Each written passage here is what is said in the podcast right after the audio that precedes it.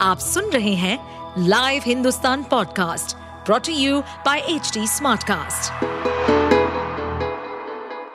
नमस्कार, ये रही आज की सबसे बड़ी खबरें मथुरा के कृष्ण जन्मभूमि को लेकर अहम जानकारी सामने आई है एक आरटीआई के जवाब में भारतीय पुरातत्व सर्वेक्षण ने बताया है कि परिसर में मुगल शासक औरंगज़ेब ने मस्जिद के लिए हिंदू मंदिर तोड़ा था।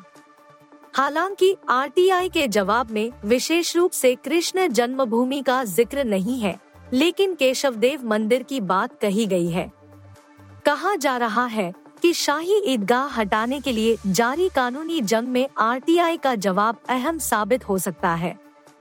उत्तर प्रदेश के मैनपुरी के अजय प्रताप सिंह ने आरटीआई दाखिल कर केशवदेव मंदिर को तोड़े जाने के संबंध में जानकारी मांगी थी। इसके कृष्ण जन्मभूमि परिसर में होने का दावा किया गया था। आरटीआई का जवाब एसआई आगरा सर्किल के अधिकारी की तरफ़ से दिया गया था।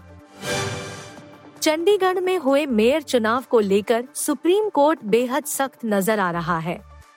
अहम टिप्पणी करते हुए सुप्रीम कोर्ट ने सोमवार को कहा था कि साफ़ है, रिटर्निंग ऑफिसर ने बैलेट पेपर में गड़बड़ी की थी। बेंच के अध्यक्ष सीजेआई डीवाई चंद्रचूड़ ने कहा था कि यह लोकतंत्र की हत्या है। वहीं कोर्ट ने कहा कि 19 फरवरी को चुनाव अधिकारी खुद पेश होकर अपनी सफ़ाई दे। एससी ने कहा, अपने चुनाव अधिकारी से कह दीजिए कि सुप्रीम कोर्ट की आप पर नज़र है। हम इस तरह से लोकतंत्र की हत्या नहीं होने देंगे। इस देश में अगर लोकतंत्र को मज़बूत बनाने वाली कोई व्यवस्था है तो वह चुनाव ही है। ज्ञानवापी मस्जिद मामला कोर्ट में है।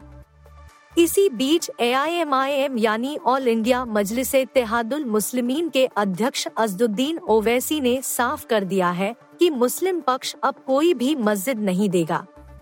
साथ ही उन्होंने बाबरी मस्जिद विध्वंस का ज़िक्र कर कहा है कि हम देखेंगे कि क्या होता है। हाल ही में वाराणसी के एक कोर्ट ने व्यास जी के तहखाने में पूजा के अधिकार के आदेश जारी किए थे। इंडिया टुडे से बातचीत में ओवैसी ने कहा, हम कोई भी मस्जिद नहीं देंगे, बहुत हुआ। हम अदालत में लड़ाई लड़ेंगे। अगर दूसरा पक्ष 6 दिसंबर जैसा काम दोबारा करना चाहता है तो हम देखेंगे कि क्या होता है। हम एक बार धोखा खा चुके हैं। हम दोबारा धोखा नहीं खाएँगे। आमतौर पर इस्तेमाल की जाने वाली दर्द, खांसी और सर्दी की तीन दवाएँ जाँच के दायरे में हैं। केंद्रीय दवा नियामक ने इन दवाओं को बनाने वाली कंपनियों से इनका असर और सुरक्षा जांचने के वास्ते नए सिरे से ट्रायल करने को कहा है। ये वो दवाएँ हैं जिन्हें अक्सर सर्दी और खांसी के समय दिया जाता है। इसके अलावा, निश्चित खुराक संयोजन एफडीसी में उपलब्ध एक दर्द निवारक दवा भी जाँच के घेरे में है। ये दवा पिछले 30 साल से अधिक समय से बेची जा रही है। एक सिंगल डोज देने के लिए दो या उससे अधिक दवाओं को मिलाकर देने को एफडीसी कहा जाता है। बॉलीवुड एक्टर अभिषेक बच्चन सुर्खियों में बने हुए हैं। दरअसल, आज उनका अड़तालीसवां जन्मदिन है और उनकी पत्नी ऐश्वर्या राय ने उनके लिए सोशल मीडिया पर बहुत ही प्यारा नोट लिखा है। ऐश्वर्या राय ने फैमिली फ़ोटो पोस्ट करते हुए लिखा, आपको जन्मदिन की हार्दिक शुभकामनाएँ। भगवान आपको खुशी, प्यार, शांति और अच्छे स्वास्थ्य का आशीर्वाद दे। वहीं एक इंटरव्यू में अभिषेक ने कहा, वह ऐश्वर्या के साथ दोबारा काम करना चाहते हैं। उन्होंने कहा, मुझे उनके साथ काम करने में बहुत मज़ा आता है।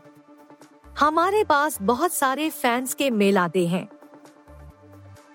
वे हमसे कहते हैं कि वे हमें एक बार फिर साथ देखना चाहते हैं।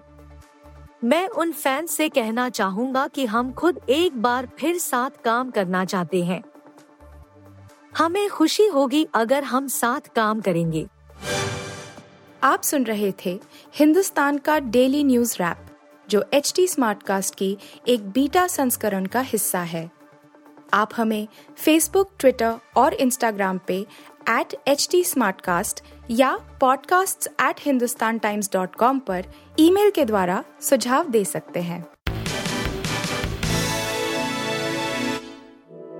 इस पॉडकास्ट पर अपडेटेड रहने के लिए हमें फॉलो करें एट एच डी हम सारे मेजर सोशल मीडिया प्लेटफॉर्म पर मौजूद हैं।